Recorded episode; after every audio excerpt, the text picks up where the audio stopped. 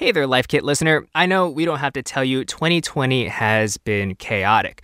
The coronavirus pandemic has turned all our lives upside down. Suddenly, the straightforward parts of life, like going to the grocery store, felt scary and uncertain. Plans for school and work dramatically changed, not to mention the unbelievable amount of loss. And we know it's not over yet.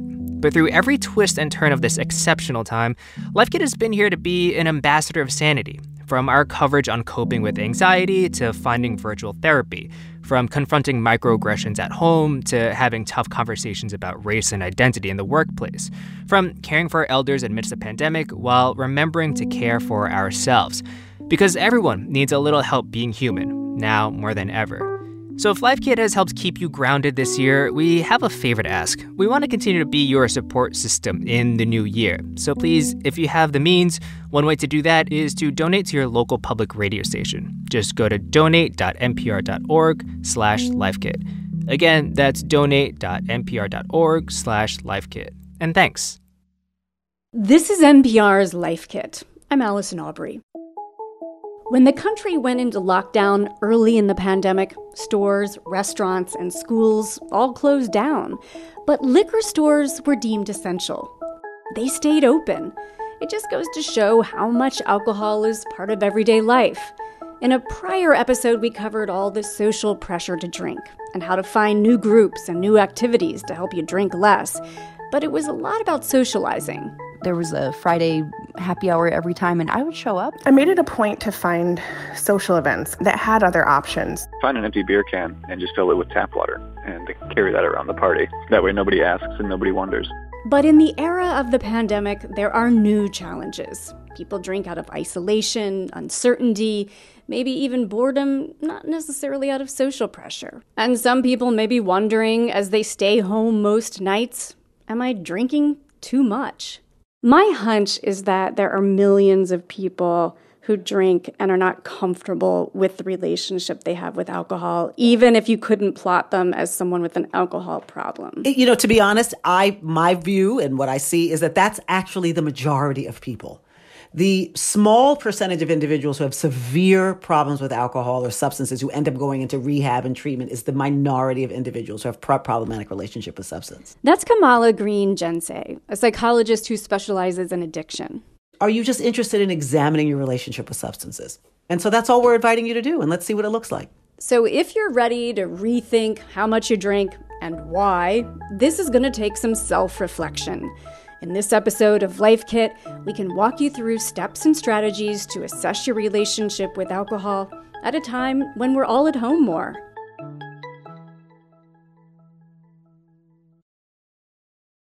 The first step you can take is to think about why you drink. I spoke to Kamala about this. Are you using alcohol to cope with feelings, to cope with memories. And so it's important to really do an initial self assessment in terms of what role alcohol is playing with your life, because that will allow you to make specific changes based on the information that you gather. During the pandemic, alcohol sales have ticked up. We spoke to R. Lorraine Collins. She's a psychologist at the University of Buffalo, and she says there's no reason to judge yourself about drinking, but you can ask yourself these questions. One of the things to think about is how much are you linking alcohol to kind of your day-to-day activities? Are you keeping alcohol as, you know, a special event, special beverage for limited situations, or are you engaging in alcohol use across the board and uh, or in more situations than really make sense? And at a time when many of us are spending a lot of time alone, it will become easier for some to link alcohol to a range of activities. The next step is to start tracking exactly how much you drink and know the definition of moderate drinking, which is no more than one drink a day for women or up to two for men. One of the things that gets confusing for many people is that in their minds, a glass equals a drink. And um, so when you have mixed drinks, the classic example being the Long Island iced tea, that depending on the recipe can have four or more shots. And even if you're not drinking cocktails regularly, how about your nightly glass of wine? Is it really one drink? Or is that jumbo wine goblet the size of your face holding more than you think? At first, alcohol gives us a lift. That's why the first drink feels so good. It loosens our inhibitions, which makes us want to drink more. But what people don't realize is that alcohol actually depresses the central nervous system. The problem is that because people don't know about this depressant effect, they try to drink themselves out of it. So after one Long Island iced tea, if you're not feeling quite what you expected, you're like, oh, I'll have another one. And so then you're on to your eighth drink and really experiencing all sorts of acute effects of alcohol. Lorraine says the trick is to be more mindful when you do drink, so you're not suddenly having your fourth or fifth drink without even realizing it. One of the things that's really useful is not to guzzle alcohol, it's to sip it. Even a beer can be sipped like fine wine, and um, it slows down the consumption. And also make sure to add in non alcoholic beverages between that beer or glass of wine. You know, water. Even if you want to make it more festive with a slice of lemon or lime or something like this, when you're drinking, have food available, have alternative non alcoholic beverages available, and, and that definitely will help in the drinking situation. And last but not least, if you're around somebody who is encouraging you to drink because they're having multiple drinks, is to learn how to say no in a diplomatic fashion. Just say, I'm trying to cut back, or I'm not in the mood for a drink. And as part of reevaluating your relationship with alcohol, remember, we're creatures of habit, so don't be too hard on yourself. We are behaviorally conditioned animals, if, if, even if we don't want to admit that to ourselves. And so, if you develop a conditioned relationship to doing a particular behavior every day at the same time, your body's going to start craving it when it gets to be that same time. And so, the key to changing that relationship is to start substituting other behaviors so you can start developing conditioned reaction to different behaviors. Kamala recommends reprogramming your day. It can be easier if you replace happy hour with a new habit. Say, for example, if you were usually now after your maybe last Zoom meeting for the day, you were used to having a glass of wine at around six o'clock, I would recommend going for a walk at that time, or maybe uh, you know pulling up a favorite podcast or something that, that that that you like to do, so you can begin to substitute other pleasant activities during that very same time for at least two to three weeks so that you can begin to develop a new conditioned response to that other alternative behavior. She says a good place to start is a two week break from alcohol. How difficult would that be for you?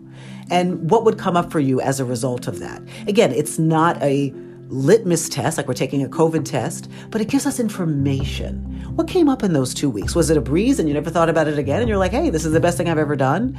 Or was it really difficult and now you're recognizing that maybe you need to put in some more structures in your life uh, to create some more distance between you and this particular substance? After a few weeks, some people notice immediate changes. They say they feel healthier, have more energy, maybe they're sleeping better, and maybe even feeling less anxious. But the process can also unmask feelings and sensations and memories that had been covered up by alcohol. And this gives you a better sense of whether you may need some help. One of the things that we're coming to grips with in the substance use or substance misuse universe is that the opposite of addiction is attachment and connection.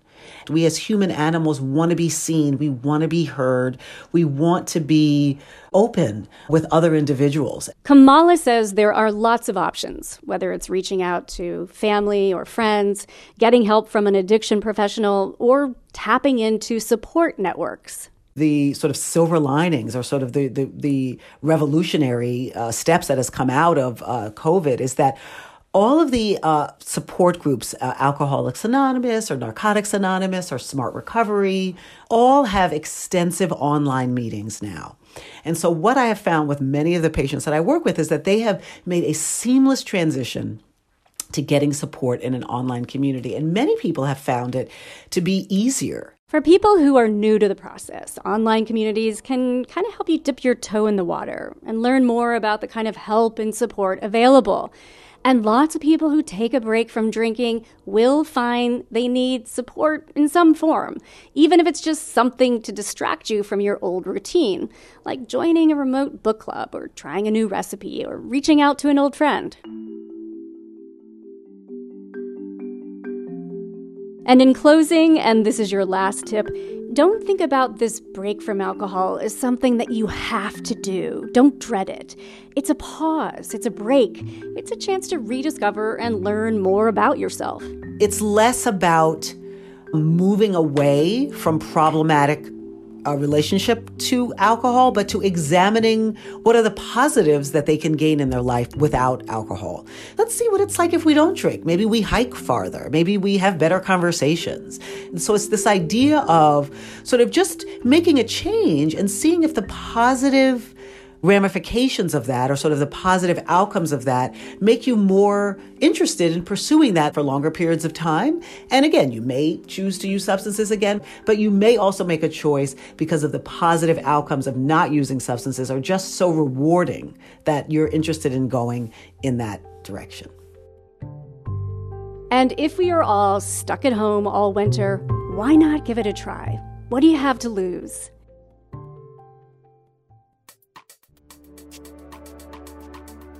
For more episodes of Life Kit, go to npr.org slash lifekit. We have episodes on all sorts of topics, from how to start a creative habit to how to start a garden. If you love Life Kit and you want more, subscribe to our newsletter at npr.org slash lifekitnewsletter. And we want to hear your tips. Leave us a voicemail at 202-216-9823 or just email us at lifekit at npr.org. This episode was produced by Claire Marie Schneider.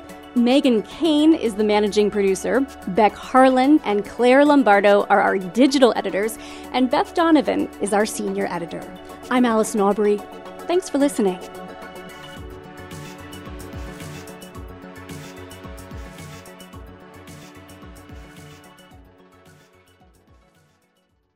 Abigail Disney says if she ran the family company, she'd deal with the current economic crisis very differently. A CEO should be like a ship's captain. You know, if other people are drowning, you're the last one off the ship.